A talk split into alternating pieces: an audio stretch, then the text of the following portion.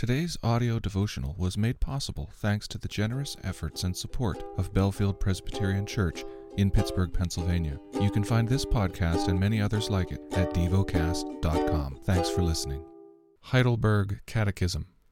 Question 59. What good does it do you, however, to believe all this about the gospel? In Christ I am righteous before God and heir to life everlasting. Question 60. How are you righteous before God? Only by true faith in Jesus Christ.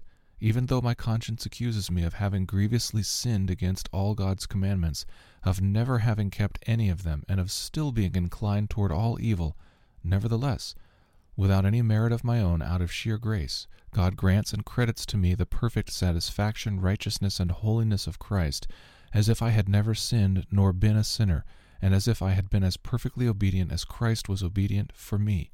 All I need to do is accept this gift with a believing heart. Question 61. Why do you say that through faith alone you are righteous? Not because I please God by the worthiness of my faith. It is because only Christ's satisfaction, righteousness, and holiness make me righteous before God. And because I can accept this righteousness and make it mine in no other way than through faith. The lesson is from the book of Judges. Judges chapter 1 After the death of Joshua, the people of Israel inquired of the Lord, Who shall go up first for us against the Canaanites to fight against them? The Lord said, Judah shall go up. Behold, I have given the land into his hand. And Judah said to Simeon his brother, Come up with me into the territory allotted to me, that we may fight against the Canaanites. And I likewise will go with you into the territory allotted to you. So Simeon went with him. Then Judah went up, and the Lord gave the Canaanites and the Perizzites into their hand, and they defeated ten thousand of them at Bezek. They found Adonibezek at Bezek, and fought against him, and defeated the Canaanites and the Perizzites. Adonibezek fled, but they pursued him and caught him, and cut off his thumbs and his big toes. And Adonibezek said, Seventy kings with their thumbs and their big toes cut off used to pick up scraps under my table. As I have done, so God has repaid me. And they brought him to Jerusalem, and he died there. And the men of Judah fought against Jerusalem, and captured it, and struck it with the edge of the sword, and set the city on fire.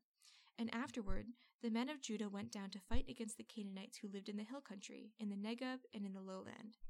And Judah went against the Canaanites who lived in Hebron. Now the name of Hebron was formerly Kiriath Arba. And they defeated Sheshai, and Ahiman, and Talmai. From there they went up against the inhabitants of Debir. The name of Debir was formerly Kiriath Sepher. And Caleb said, He who attacks Kiriath Sepher and captures it, I will give him Achsah my daughter for a wife.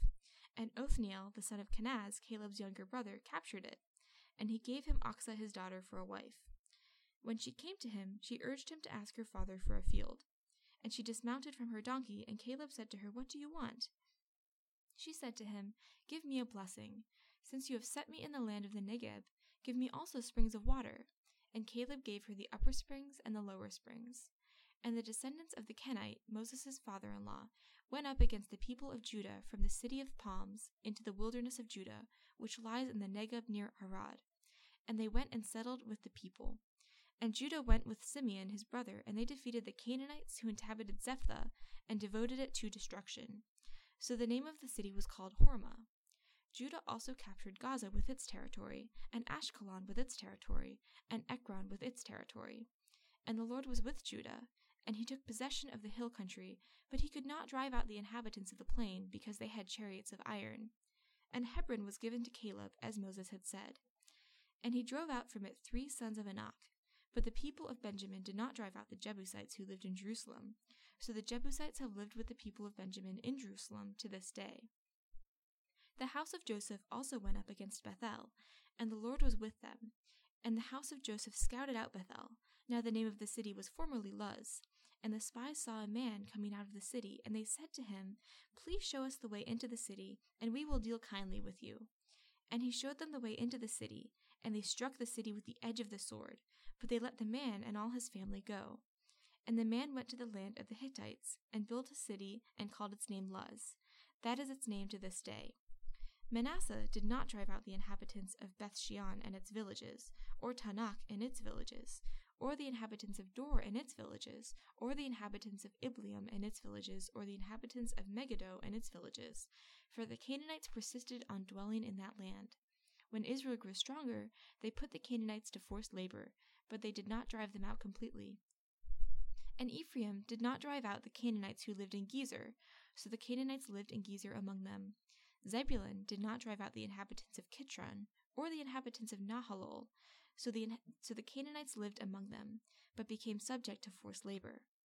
Asher did not drive out the inhabitants of Akko, or the inhabitants of Sidon, or Ahlab, or of Achzib, or of Helbah, or of Aphik, or of Rehob. So the Asherites lived among the Canaanites, the inhabitants of the land, for they did not drive them out. Naphtali did not drive out the inhabitants of Beth Shemesh, or the inhabitants of Beth Anath, so they lived among the Canaanites, the inhabitants of the land. Nevertheless, the inhabitants of Beth Shemesh and of Beth Anath became subject to the forced labor for them. The Amorites pressed the people of Dan back into the hill country, for they did not allow them to come down into the plain. The Amorites persisted in dwelling in Mount Heres, in Aijalon, and in Shaalbim, but the hand of the house of Joseph rested heavily on them, and they became subject to forced labor. And the border of the Amorites ran from the ascent of Akrabbim, from Selah and upward. Chapter 2 Now the angel of the Lord went up from Gilgal to Bochim, and he said, I brought you up from Egypt and brought you into the land that I swore to give your fathers. I said, I will never break my covenant with you, and you shall make no covenant with the inhabitants of this land. You shall break down their altars, but you have not obeyed my voice. What is this you have done? So now I say, I will not drive them out before you, and they shall become thorns in your sides, and their gods shall be a snare to you. As soon as the angel of the Lord spoke these words to all the people of Israel, the people lifted up their voices and wept. And they called the name of the place Bochim, and they sacrificed there to the Lord. When Joshua dismissed the people, the people of Israel each went to his own inheritance to take, in, take possession of the land. And the people served the Lord all the days of Joshua, and all the days of the elders who outlived Joshua, who had seen all the great work that the Lord had done for Israel. And Joshua the son of Nun, the servant of the Lord, died at, eight, at the age of one hundred and ten years. And they buried him within the boundaries of his inheritance at Timnath Heres, in the hill country of Ephraim, north of the mountain of Gaash. And all that generation were also gathered to their fathers. And there arose another generation after them who did not know the Lord or the work that he had done for Israel. And the people of Israel did what was evil in the sight of the Lord and served the Baals. And they abandoned the Lord, the God of their fathers, who had brought them out of the land of Egypt. They went after other gods from among the gods of the peoples who were around them, and bowed down to them, and they provoked the Lord to anger. They abandoned the Lord and served the Baals and the Ashtaroth. So the anger of the Lord was kindled against Israel, and he gave them over to plunderers who plundered them. And he sold them into the hands of their surrounding enemies, so that they could no longer withstand their enemies. Whenever they marched out, the hand of the Lord was against them for harm, as the Lord had warned and as the Lord had sworn to them, and they were in terrible distress. Then the Lord raised up judges who saved them out of the hand of those who plundered them. Yet they did not listen to their judges, for they whored after other gods and bowed down to them. They soon turned aside from the way in which their fathers had walked, who had obeyed the commandments of the Lord, and they did not do so. Whenever the Lord raised up judges for them, the Lord was with the judge, and he saved them from the hand of their enemies all the days of the judge. For the Lord was moved to pity by their groaning, because of those who afflicted and oppressed them. But whenever the judge died, they turned back and were more corrupt than, than their fathers, going after other gods, serving them and bowing down to them. They did not drop any of their practices or their stubborn ways.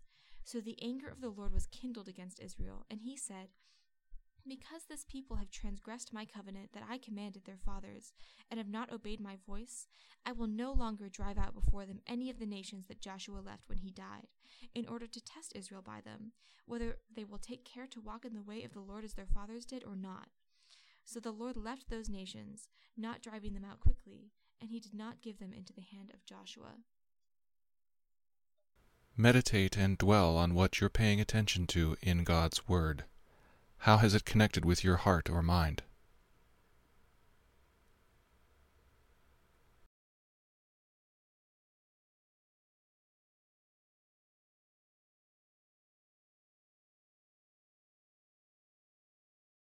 Pray to God freely about what has moved you today. Turn your thoughts to Him and enjoy His presence.